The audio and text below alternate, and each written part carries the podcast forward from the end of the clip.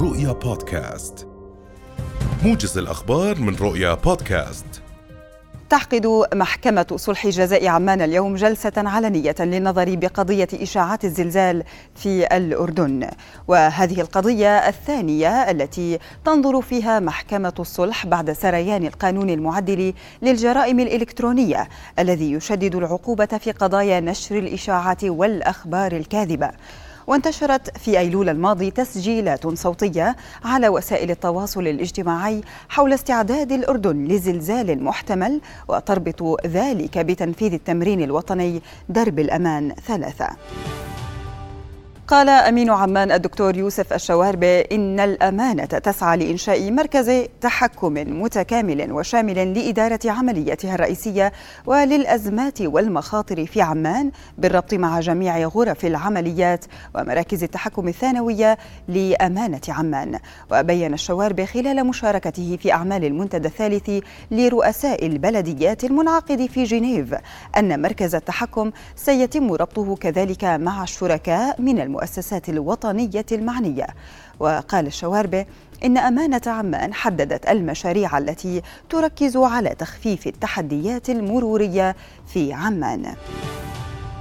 أعلنت سفارة الولايات المتحدة في الأردن بصفتها رئيس منتدى العواصم البيئية مدينة عمان أول عاصمة بيئية في الشرق الأوسط وذلك خلال حفل إطلاق منتدى العواصم البيئية.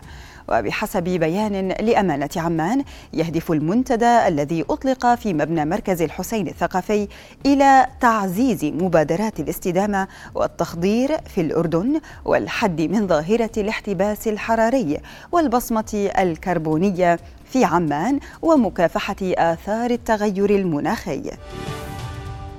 أحالت دائرة العطاءات الحكومية أحد عشر عطاء لإنشاء مدرسة في عدد من المحافظات بتمويل من الصندوق السعودي للتنمية. وقال مدير عام دائرة العطاءات الحكومية محمود هاشم خليفات إنه تمت إحالة عطاءين لإنشاء مدرستين في محافظة الزرقاء ومدرستين في إربد إلى جانب عطاءات أخرى لإنشاء مدارس في عدد من المحافظات بقيمة إجمالية تقديرية بلغت أكثر من 18 مليون دينار. أصيب ثلاثة فلسطينيين بالرصاص الحي والمئات بحالات اختناق فجر اليوم خلال مواجهات مع قوات الاحتلال الإسرائيلي التي داهمت شرق مدينة نابلس لتأمين اقتحام المستوطنين مقام يوسف.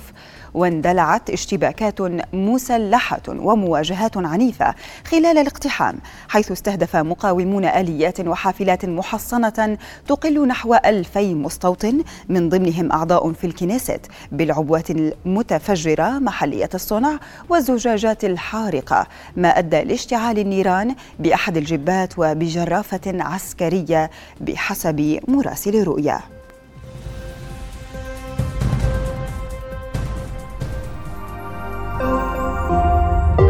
رؤيا بودكاست.